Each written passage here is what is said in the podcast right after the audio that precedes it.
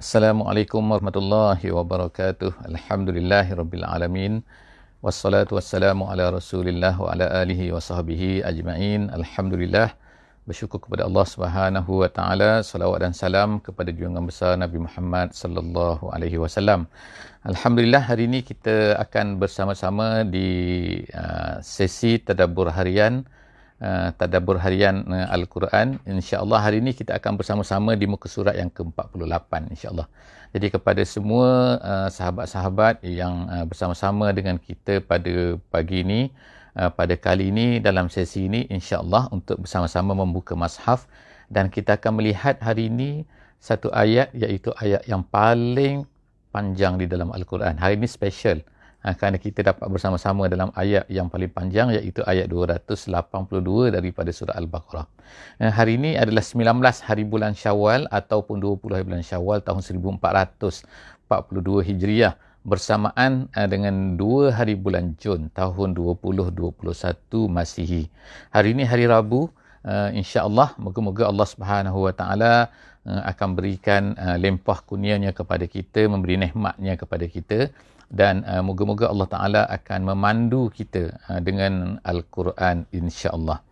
Uh, hari ini kita akan lihat uh, kandungan dalam uh, ayat uh, 282 yang yang saya katakan tadi sangat panjang kerana uh, dari uh, awal uh, muka surat ini sehingga akhir muka surat ini kita hanya akan berbicara akan bertadabbur satu ayat sahaja iaitu ayat 283 insya-Allah. Uh, 282 minta maaf eh.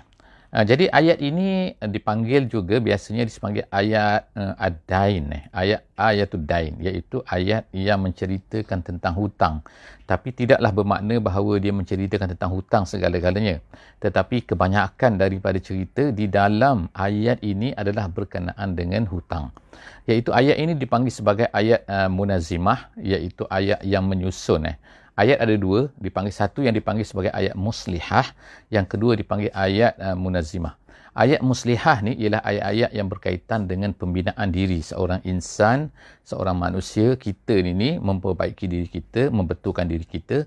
Tak kira sama ada dari segi akidahnya dari segi ibadahnya hubungan kita dengan Allah Subhanahu wa taala. Itu ayat muslihah Ayat yang kedua ialah ayat munazimah iaitu ayat yang menyusun hidup kita kan? Menyusun manusia. Bagaimana dia nak hidup dengan manusia yang lain eh. jadi ayat ini kadang-kadang dipanggil juga sebagai hablum minan nas. Hablum minan nas. Jadi ayat ini termasuk dalam kategori yang kedua yang menyusun manusia kita semua ni bagaimanakah kita ini nak berinteraksi uh, dengan orang lain. Jadi uh, ayat ini secara ringkasnya yang pertama sekali kita katakan ayat ini adalah ayat adain iaitu ayat hutang iaitu apabila kita ni, ni berhutang Allah Subhanahu Wa Taala telah mengajar manusia ni ni uh, di dalam muamalat yang penting di dalam uh, hutang ni ialah mesti ada dipanggil uh, sebagai mausiqah iaitu ada satu benda yang mentausikkan. Mentausik ni satu benda yang menjadi pengikat yang menjadi panduan menjadi uh, kita ni supaya kita ni tidak loose eh, dalam dalam hutang dan sebagainya. Kerana hutang ni ada dua pihak. Yang pertama orang yang memberi hutang. Uh, yang keduanya orang yang menerima hutang tu yang mengambil hutang tu tu. Jadi kedua-dua ni ni uh, adalah satu benda yang sangat perlu uh, bagi insan. Kedua-dua kumpulan ni kedua orang ni masing-masing mempunyai hak dia uh, yang ni ada hak dia hak ni perlu dibayar satu hak uh, seorang satu kumpulan lagi iaitu dia ni sepatutnya ke atas dia membayar yang ni bagi dia perlu dia dibayar kepada ni yang kedua ni orang itu perlulah membayar membayar dan dibayar eh Ha, jadi dalam kedua-dua ni, dalam kedua-dua jenis ini, maka Allah Subhanahu Wa Taala telah mengajar apabila berlakunya hutang mesti ada yang kita panggil sebagai ikatan, eh, ikatan. Jadi ikatan ni ada tiga jenis. Ha, di dalam uh, ayat ini uh, iaitu yang pertamanya mestilah dalam bentuk kitabah, iaitu macam bentuk tulisan. Maknanya untuk mengikat supaya hutang ni tak loose, tak dilupai, uh, tak nanti akan berlaku masalah an-niza' dipanggil iaitu masalah uh, dispute. Eh, iaitu apa benda ni? Masalah percanggahan. Eh orang ni cakap macam ni orang ni cakap macam ni. Maka perlunya nombor satunya hutang. Yang keduanya Allah Taala mengajar ada di dalam uh, muka surat ini iaitu apa? Allah Taala mengajar perlunya ada asyhud eh iaitu saksi saksi dan yang ketiganya ialah Allah Taala mengajar perlunya ada ar-rahnu Ar-rahnu maknanya iaitu apa? Uh, kita panggil gadaian, eh, barang gadaian. Jadi perkara-perkara ni, ketiga-tiga perkara ni adalah sebenarnya untuk mengikat uh, apa ni, apabila berlaku hutang di antara satu pihak dengan satu pihak yang lain. Jadi kita lihat eh, insya-Allah dalam ayat uh, ini kita akan cuba lihat apakah yang dikatakan oleh Allah Subhanahu Wa Taala. Itu saya ringkaslah yang saya sebutkan tadi. A'udzubillahi minasyaitonirrajim. Bismillahirrahmanirrahim. Ya ayyuhallazina amanu iza tadayantum bidainin ila ajalim musamma. Wahai orang-orang yang beriman. Jadi Allah Ta'ala mulakan ayat ini dengan wahai orang-orang yang beriman. Artinya wahai orang yang beriman. Seruan kepada orang yang dah beriman ini supaya mereka mesti melaksanakan perkara ni. Eh. Jadi apabila Allah Ta'ala sebutkan wahai orang yang beriman. Artinya perkara ni, perkara yang nak disebut ni adalah satu perkara yang penting. Jangan pandang remeh. Eh. Jangan pandang. Kerana kalau Allah Subhanahu Wa Taala uh, tak penting, Allah Taala tak panggil, tak seru kepada orang beriman untuk melakukan perkara-perkara. Jadi kalau kita ni orang beriman, uh, maka uh, dengar elok-elok eh, apa yang Allah Taala nak sebut ni. Allah Taala berkata dalam ayat ni iza tadayantum apabila kamu ini uh, berta'amaltum eh dalam bahasa Arabnya dalam uh, ikut tafsirannya apabila kamu ni berta'amul berta'amul bidainin dengan satu hutang eh. Dengan satu hutang ni kemungkinan hutang duit uh, dipanggil sebagai kordon eh. Ataupun kadang-kadang juga ialah uh, jual salam eh. Jual salam pun hutang juga. Ha, iaitu kan. Ha, maknanya apa jual salam ni? Iaitu membayar dulu kemudian barang belum dihantar lagi. Jadi hutang apa situ? Iaitu hutang barang. Ha, jadi kadang-kadang kita bayar tapi barang tak ada lagi. Jadi orang tu berhutang kepada kita. Kadang-kadang juga ialah uh, apa ni kita memberi duit memberi pinjam kepada dia. Ataupun kita menjual satu barang tapi duit dia tak bayar lagi. Jadi itu pun hutang juga. Jadi boleh berlaku lah sini kan. Uh, dalam kes ni kes apa-apa saja kes hutang itu Allah Taala kata izatada yantum apabila kamu berinteraksi dengan yang melibatkan hutang maka Allah Taala kata ila ajalin musamma kepada satu tempoh yang tertentu. Ha, tempoh sebulan ke hari berapa ke syarat berapa hari ke dan sebagainya lah. Maknanya maknanya kalau hutang tu mesti ada tempoh lah kan eh? ha, kalau hutang tak ada tempoh tak ada panggil hutang. Itu akan masuk dalam ayat yang di bawah ni akan kita baca lagi nanti. Faktubuh Allah Ta'ala seru kat sini supaya tulis. Faktubuh hendaklah kamu tulis. Makna sini suruhan sini uh, al-amru eh dalam Quran kalau ikutnya lah al-aslu fil amri asal dalam suruhan dalam Quran dia adalah wajib tapi dalam ayat ini ada khilaf eh? ada khilaf ulama. Ada yang kata suruhan inilah suruhan wajib. Tetapi ada mengikut jumhur ulama dia kata ini tak wajib. Ini hanyalah satu irsyad, satu guidance daripada Allah Subhanahu Wa Taala iaitu sunat bagi kita untuk menuliskan.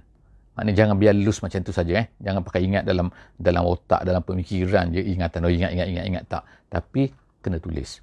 Jadi uh, ulama kata di sini ialah maksudnya sini ialah bukan hanya hutang sajalah sini maknanya dalam apa-apa saja dalam muamalat dalam apa-apa saja yang melibatkan uh, tempoh masa yang tidak bersegera maka kan makna tak bayar segera dan tak apa-apalah yang apa jadi sunat ditulis kat sini kan supaya tidak menjadi pertikaian selepas daripada itu.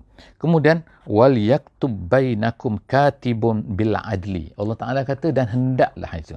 Hendaklah wal yaktub yaktub bainakum di kalangan kamu katibun uh, iaitu uh, seorang penulis. Maknanya uh, boleh kita boleh panggil sebenarnya uh, orang lain yang menuliskan tu. Uh, kalau sekarang ni mungkin kita kata ada peguamnya. Kalau benda-benda yang mahal kan. Kalau rumah ke kalau tanah ke kan properti yang, yang mahal uh, maka akan ada peguam. Uh, jadi itu merupakan satu saranan uh, yang memang menepati Islam eh. Uh, iaitu adanya penulis eh Ha, jadi penulis itu kerja dia ialah menulis. Dia penulis ni kalau kita beli benda-benda kecil-kecil hutang benda-benda yang kecil kan. Tapi kalau kita beli Lazada ke kita beli Shopee ke kita beli apa-apa online kan memang dia ada tulis kat situ kalau tak mana kan memang dia ada record dekat situ kan. Ha, kita memang kena tulis, kena klik dan sebagainya kan. Ha, itu maknanya tulis lah tu. Ha, itu menepati dengan syarak tu kan. Tapi kalau sama-sama kita pun kalau berhutang sama kita yang cantiknya ialah kita tulis. Ha, dan tulis itu sama ada yang menulis itu salah seorang daripada dua orang ni yang memberi hutang yang berhutang tu ataupun boleh orang yang ketiga sebab zaman dahulu uh, tak semua orang pandai menulis kan majoriti orang tak pandai menulis ketika ayat ni turun jadi Allah SWT sebut sini kan kalaulah tak boleh menulis maknanya kita boleh cari katibun orang lain kan yang akan menuliskan. Tak jadi masalah sama ada orang tu sendiri ataupun orang lain. Kemudian Allah Ta'ala kata, bil adli. Bil adli ni ialah maknanya, jangan tambah. Ha, ha, jangan tambah, jangan maknanya, kalau tulis kalau hari tu, ha, ha, tulis. Sebab sebab dulu kita sebutkan bahawa tak ada orang zaman dulu tak tahu menulis membaca kan majoriti dia. Ha, jadi ada orang yang boleh menulis kan. Jadi tak ramai orang. Jadi orang tu janganlah pandai-pandai pula tambah kan. Ha, kalau kita kata hari ni kena hantar janganlah hari esok. Ha, kalau seminggu janganlah letak dua minggu. Contohnya kan. Ataupun kalau hutang tu seribu janganlah letak sembilan ratus. Ha, contohnya kan. Jangan tulis tak betul. Jadi Allah Ta'ala sebut sini. Bil adli. Tulis dengan betul. Eh, tulis dengan uh, ulama sebut dalam tafsir dia ialah la yazid wala yangkus maknanya. Jangan menambah-menambah. Jangan mengurang-urang. Wala ya'bakatibun an yaktuba kama allamahullah. Kemana Allah Ta'ala kata wala ya'ba. Ya'ba di sini artinya ialah uh, enggan maknanya. Bila dia, uh, dia ada penulis tu, dia pandai menulis kan. Janganlah dia tak nak tulis bila diminta. Ha, jadi di sini sama ada upah tak upah tu cerita lain. Tapi maknanya dah awak ni pandai menulis. Janganlah kamu ni, ni sombong pula lah. Dia kata malas tulis lah. Tak. Awak kena bantu. Orang yang tak pandai menulis dan tak tahu ni, ni untuk apa? Untuk supaya mereka ada benda tu tulis. Sebab apa? Allah Ta'ala sebut kat sini kan. Kama allamahullah. Siapa yang mengajar awak ni menulis? Bukan awak dulu tak tahu menulis. Eh? Ha, jadi sekarang ni Allah Ta'ala ajar awak ha, untuk menulis. Jadi sepatutnya sekarang Allah Ta'ala dah ajar awak ni pandai menulis, maka awak kena bantu orang dalam muamalat mereka. Supaya mereka ni, ni dapat tuliskan. Ha, jadi Allah Ta'ala ingatkan tu kan. Allah Ta'ala yang ajar kamu ni untuk menulis. Eh? Ha, bukan kamu pandai-pandai saja kan. Tiba-tiba pandai menulis dan membaca kan. Wal yaktub wal yumlil. Allah Ta'ala kata sini dan lah dia, dia menulis dan hendaklah waliyum lil allazi alaihi alhaq siapa alaihi alhaq tu ialah orang yang mengambil hutang tu sebab uh, orang yang orang yang memberi hutang tu itu memang uh, orang yang memberi hutang tu uh, itu uh, memang dia ni, ni uh, dia tak nak bayar tak apa kan tak uh, tapi orang yang memberi hutang tu tu uh, orang yang menerima hutang tu tu maknanya dia kena ha, dia kena tahu dia kena bayar uh, berapa, dia kena bayar berapa kan dan kemudian tu ada orang yang memberi hutang tu ada bersama. Orang memberi hutang ada, orang yang menerima hutang maknanya kedua-dua tu adalah. Tapi yang meminta meminta tulis tu yang yumlil tu yumlil tu makna imla maknanya disebut yang ditulis. Yang sebut ini tulis. Ha, itu maka yang tu ialah orang yang orang yang menerima hutang tu. Orang yang mengambil hutang. Ha, janganlah orang yang mengambil hutang tu tak tahu kan. Tiba-tiba eh Ha, sebab apa? Sebab yang menuliskan tu ialah orang yang memberi hutang. Ha, nanti takut ni. Jadi orang yang yang yang meminta tulis, yang menyuruh apa-apa tu sebab dia yang ambil hutang kan. Jangan ke atasnya lah nanti kan. Jadi Allah SWT sebut sini wal yattaqillaha rabbah wa la yabkhas minhu syai'a. Hendaklah dia bertakwa kepada Allah. Orang yang menulis tu hendaklah bertakwa kepada Allah kan. Jangan pandai-pandai tulis yang tak betul kan ataupun tulis lain dan sebagainya ataupun terima rasuah dan sebagainya kan ha, nanti sebab wala yabkhas minhu syai'a. Dan Allah Taala kata janganlah mengurangi daripada hak tu. Kan? Maknanya orang tu berhak berapa orang tu men- mengambil berapa jadi jangan tulis jangan ubah dan sebagainya. Itu ulang-ulang sekali lagi. Yang tadi dah sebut lah. Wala yabkhas minhu syai'a. Seterusnya Allah Taala kata sini lagi fa inka fa inka allazi alaihi alhaqqu safihan.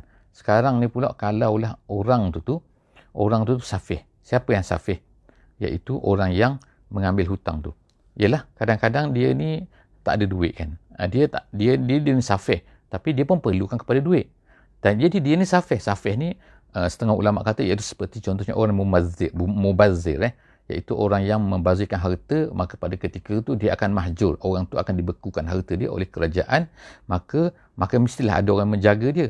Jadi dia ni tak ada duit ha, dia tak ada duit maka dia, dia perlu makan dan minumnya jadi orang yang menjaga bagi dia tu sepat, maka akan menjadi apa ni ha, fa in kana Allah Taala sebutkan fa in kana allazi alaihi alhaqqu safihan kalau dia tu safih au dhaifan ataupun dia tu lemah lemah ni ni contohnya ialah seperti dia ni Eh, kanak-kanak contohnya. Ha, ataupun dia ni terlalu tua. Ha, dia dah tak mampu nak nak nak nak bercakap pun tak mampu dan sebagainya. Ataupun kanak-kanak ni yang tak boleh diterima lagi kan. Sebab kanak-kanak masih mungkin masih 3 tahun, 4 tahun ke. Tapi dia perlu makan, minum kan. Ha, jadi maka perlu hutang. Ha, jadi apabila keadaan macam tu, aula yastati'u an yumilla, dia tak mampu nak, nak, nak sebutkan nak tulis apa. Dia nak minta tulis. Dia nak tulis apa, dia pun sendiri tak lemah kan. Ha, jadi dalam keadaan macam tu, huwa huwa dia kata am yumillah wa falyumlil waliyuhu Allah Taala kata maka walinya walinya maknanya penjagalah penjaga hartanya penjaga budak tu ke penjaga orang tua tadi ke penjaga harta kepada mubazir tadi tu ha, maka bil adli juga tuliskan dengan baik dengan betul kan. Lagilah kena tuliskan betul. Sebab apa? Sebab budak tu tak tahu. Sebab orang tadi tu mungkin uh, gila ke ataupun orang tu uh, orang tua ke tak boleh membaca tak boleh menulis dan dia tua pula kan. Ha, janganlah pandai-pandai tengok-tengok. Dia hutang sebenarnya 10 tulis 20 macam tu kan sebab apa? Pakatan di antara orang yang menjaga tadi wali tadi tu dengan ni. Yang wali tu maknanya penjaga uh, yang orang yang menguruskan uh, orang yang lemah tadi tu. Ha, jadi hendaklah tulis dengan betul bila adli Allah Taala sebut sini. Kemudian seterusnya Allah Taala kata wastashhidu syahidaini min rijalikum. Ini perkara yang kedua. Tadi tulis eh saranan Allah Subhanahu Wa Taala apabila kita bermuamalat di minta kita ni tulis. Yang kedua sekarang ni masuk kepada part yang kedua iaitu syahid. Syahid artinya saksi, mesti kena ada saksi. Ha, ini cantik lah. Ini kita kata saranan Allah Subhanahu Wa Taala. Allah Taala sarankan kita, memandu kita, menggaitkan kita supaya ada saksi. Walaupun ulama kata sini ialah masih lagi termasuk dalam perkara yang sunat. Tapi Allah Taala menyuruh kita. Yang pertama menulis al-kitabah, yang kedua asy-syahadah kena saksi. Saksi berapa orang dalam muamalat ni? Allah Taala minta supaya saksi ni dua orang. Eh, wastashhidu syahidaini min rijalikum daripada rijal kamu. Jadi rijal kamu ni, ha, apa maksud rijal kamu ni? Jadi ulama-ulama tafsir daripada perkataan rijal kamu ni ni mempunyai tiga syarat. Ha, majoriti sebagaimana kata tafsir jalan lain, yang pertama mesti rijal, iaitu orang tu mesti orang tu dah balik. Yang kedua mesti kum, rijalikum, min rijalikum tu maknanya orang Muslim saja.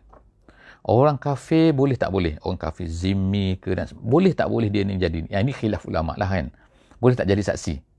Ha, ada yang kata boleh, ada yang kata tak boleh. Ini bukan perbincangan kita lah di sini kan. Tapi perbincangan kita ialah rijalikum tu tu. Sehingga rijalikum pun mempunyai uh, apa ni penjel, ulama-ulama menjelaskan lah, dengan detail tu. Ha, dan yang ketiganya ialah syarat dia mesti merdeka. Sebab apa? Kum situ. Kum situ maksudnya ialah merefer kepada orang yang merdeka. Rijalikum, lelaki-lelaki kamu yang telah sampai umur, kemudian yang Muslim dan mestilah orang tu, dia tu balik. Eh, dia tu eh, balik sampai umur dan merdeka. Jadi maknanya sekarang ni, tiga eh, daripada Rijalikum saja. Ha, mestilah saksi tu mencukupi syarat-syaratnya. Seterusnya ialah, tapi yang kata adil, ha, mesti adil. Ha, kalau orang tak dipercayai, tak boleh jadi saksi. Berdasarkan kepada apa? Berdasarkan kepada ayat tadi. Yang atas tadi, bil adli bil adli dengan adil dengan adil. Adil itu termasuk itu ialah termasuk itu orang-orang yang adil orang-orang yang boleh dipercayai. Kemudian fa illam yakuna rajulaini tapi kalau tak ada tak ada maknanya tak ada saksi dua orang tak dapat nak cari. Dapat carinya apa? Ada seorang lelaki saja. Yang lain itu perempuan. Maka Allah SWT kata sini farajulun wa imra'atani. Maka seorang lelaki dan juga dua perempuan. Jadi erti sini mesti juga ada lelaki itu Ha, jadi maknanya kan, kalau tak ada macam ni, kalau tak ada langsung. Jadi tak ada. Jadi kita katakan ini adalah sunat kan, sunat untuk mengadakan mempunyai saksi ni. Ha, jadi maka termasuk dalam sunat lah dia kan. Tapi kalau kalau tak ada lelaki, seorang lelaki mesti kena ada, kemudian dua perempuan. Ini ayat ni, ada orang lah mengatakan bahawa kan ini nak merendahkan perempuan. Islam ni memang merendah-rendahkan perempuan, menjatuhkan maruah perempuan, menjatuhkan taraf perempuan dan sebagainya kan. Tak, ini bukan cerita pasal menjatuhkan taraf. Tak, tapi sebab Allah Ta'ala menjadikan, Allah Ta'ala tu lebih tahu kan, tentang diri kita, tentang manusia ni. Dia menciptakan kita, menciptakan lelaki, menciptakan perempuan. Jadi, setiap daripada uh, kita ni kan, ada keistimewaan dia. Lelaki ada keistimewaan dia, perempuan ada keistimewaan dia. So, ini dalam part ini, bukan bermakna bahawa secara generalnya, perempuan tu rendah. Tak. Dia nak cerita kat sini, ialah masalah ni, masalah muamalat ni kan. Sebab, lelaki ada kelemahan dia, perempuan ada kelemahan dia. Dalam muamalat ni kan, mana dalam menjadi saksi ni, maka perempuan diletakkan dua dari segi unu saja kan? Dari sudut ini. Kemudian Allah Taala sebut sini wastashidu syahidan min rijalikum fa illam yakuna rajulaini fa rajulun wa imra'atan. Kenapa Allah Taala kata uh, dua perempuan untuk menyamai satu lelaki dalam kes ni? Kerana mimman tardawna minasyuhada Allah Taala sebut situ reason dia antadilla ihdahuma fatuzakkiru ihdahuma al-ukhra. Allah Taala sebut sini alasannya reasonnya ialah antadilla ihdahuma jika sekiranya tadilla tu bukan sesat makna dia eh? tapi tadilla situ ialah lupa maksud dia ha, kemungkinan salah seorang daripada mereka tu lupa, jadi seorang lagi tu akan mengingatkan yang seorang lagi yang lupa tu. Ha, jadi ertinya di sini lah masalah takut lupa. Lupa kenapa? Kerana masalah fokus, masalah uh, apa ni kan.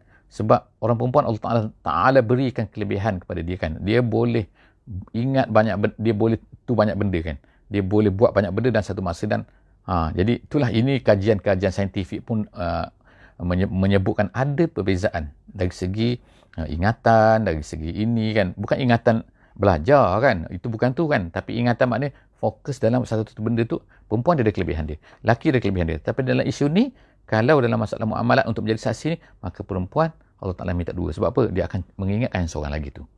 Jadi Allah SWT ini lebih detail lagi insyaAllah kan sahabat-sahabat semua boleh baca kan di tempat-tempat yang lain menceritakan tentang uh, kehebatan dan juga kelebihan setiap daripada jantina ni.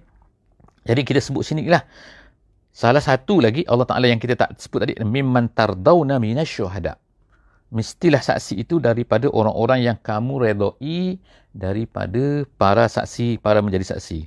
Iaitu apa? Ha, inilah yang dikatakan sebagai ulama sebut sini. Inilah syarat dia. Al-adalah dia letak sini. Ha, untuk menjadi saksi ni, mestilah orang itu mimman tardaun. Orang-orang yang kamu redoi, kamu sukai, kamu boleh terima. Jadi syarat ini adalah syarat al-adalah. Jadi sebab orang yang tak adalah dia tak boleh tak kita tak akan redha, kita tak ada tak boleh percaya pada dia kan. Seterusnya ialah Allah Subhanahu Wa Taala sebut iaitu wala ya'bash syuhada'u iza iza ma du'u. Uh, apabila uh, diminta uh, untuk menjadi saksi maka Allah Taala kata janganlah kamu ni, ni apabila diseru eh diseru diajak maka kamu ni tak nak Ha, ni perangai mungkin kita kata, alah malas aku malas. Kan kita kan, kadang-kadang kita nak mengelak kan, tak nak jadi, tak nak jadi, tak nak jadi saksi kan. Sebab apa takut nanti kita? Tak. Kita ni Allah Ta'ala beri kelebihan kan. Kadang-kadang kita ada masa, kadang-kadang kita berada di situ, kadang-kadang. Jadi apabila diminta untuk menjadi saksi, silakanlah menjadi saksi kan. Jangan lari daripada ni kan. Sebab apa? Ini adalah untuk membantu orang lain kan. Kita ni hidup, Allah Ta'ala menyuruh kita ni supaya kita ni ada kelebihan, bantu orang lain ada masa bantu orang lain kan. Jangan kita rasa fikir kita saja kan. Ha, jadi itu di antara lah kan. Jadi Allah Ta'ala sebut kat sini kan. Ha, iaitu ingatkan kita. Janganlah kamu ini apabila saksi ni apabila dipanggil maka dia tak nak, dia nak lari kan. Jangan kan. Wala tas'amu. Jangan kamu boring. Ha, gitu kan. Boring, jemu kan. Alah sekali ni jadi saksi. Sekali jadi saksi tu kan. Antaktubuhu soghiran au kabiran. Yang tulis tadi. Balik yang tulis tadi. Jangan kamu boring untuk menulis tulis lagi, tulis lagi, tulis lagi. Ha, maknanya macam tu kan. Jadi Allah SWT sebut sini kan.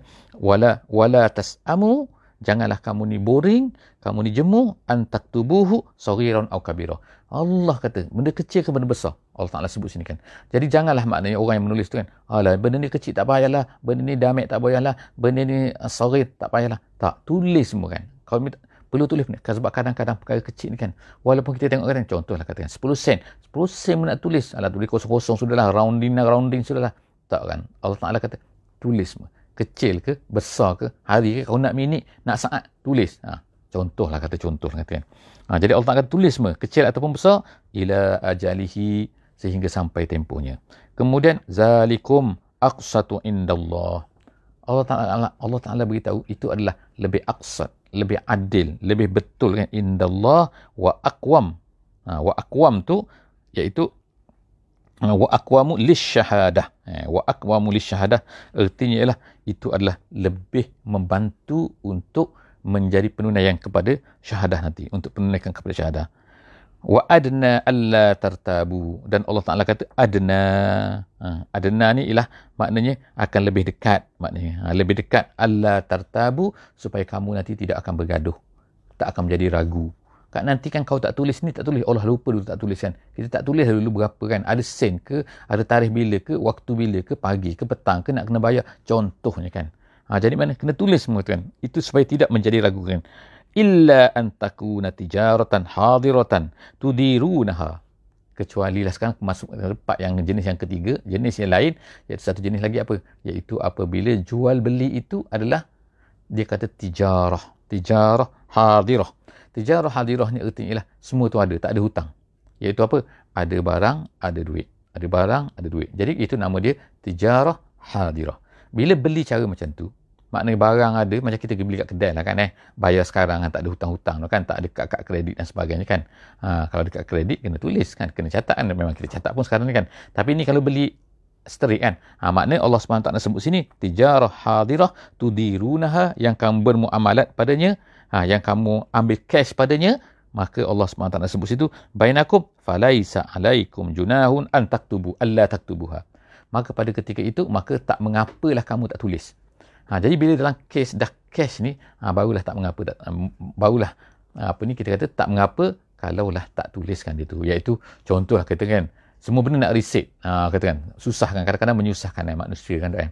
sebab apa nak tulis semua kan tak benda kecil nak beli apa gula-gula 10 sen pun nak tulis juga Ha, ini beli apa ni? Beli bawang uh, seringgit pun nak tulis juga. Eh. Kita pergi supermarket dia nak, tu, nak tulis tak apa. Tapi Allah Ta'ala kata sini, tak mengapa kalau tak tulis. Ha, itu maksud dia.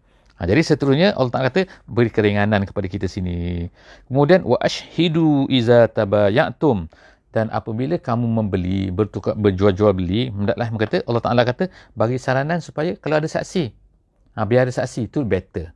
Ha, iza tabayatum wala yudar katibun wala syahid Allah Taala katakan wala yudar eh, Allah Taala kata sebut sini ialah wala yudar katibun wala syahid janganlah memberi mudaratkan penulis dan juga uh, saksi tadi Iaitu apa? Jangan mudaratkan. Jangan memberatkan mereka. Jangan menyusah-nyusahkan mereka. Dan kalau mereka kata nak upah, kena beri upah. Makna yudoron tu maknanya janganlah sampai mau buat menyakitkan mereka, menyusahkan mereka dan sebagainya. Allah Ta'ala ingatkan lagi. Mereka nak jadi saksi. Ha, mereka nak nak nak menunaikan satu tanggungjawab yang baik kan. Ha, jadi kalau mereka tak bayar sikit, beri bayar sikit kan. Kalau tak melampau kan. Ha, itu makna wala yudorra katibun wala syahid wa in taf'alu. Allah Taala kata wa in taf'alu. Kalau kamu buat kamu buat apa situ? Maksud kamu buat situ ialah kalaulah kamu itu uh, iaitu membuat apa yang dilarang oleh Allah Subhanahu Wa Taala. Ha situ maksud dia. Kalau kamu buat bukan kamu buat saksi bukan kamu buat tulisan tu tapi tak. Kalau kamu buat apa yang dilarang oleh Allah Taala wa in taf'alu fa innahu fusukum bikum. Allah Taala kata itu merupakan adalah satu fusuk satu kejahatan bikum terhadap kamu artinya ialah satu kejahatan yang tidak sepatutnya kamu lakukan. Yang sepatutnya kamu tinggalkan benda tu. Kalau kamu buat benda tu, maka nanti kamu akan terkenalah kan. Ha, apa ni? Fusuk itu akan terkena pada kamu. Kalau kamu langgar, apa yang telah ditetapkan oleh Allah Subhanahu Taala. Banyak perkara-perkara yang Allah Taala tetapkan kan dalam ayat yang kita baca tadi kan.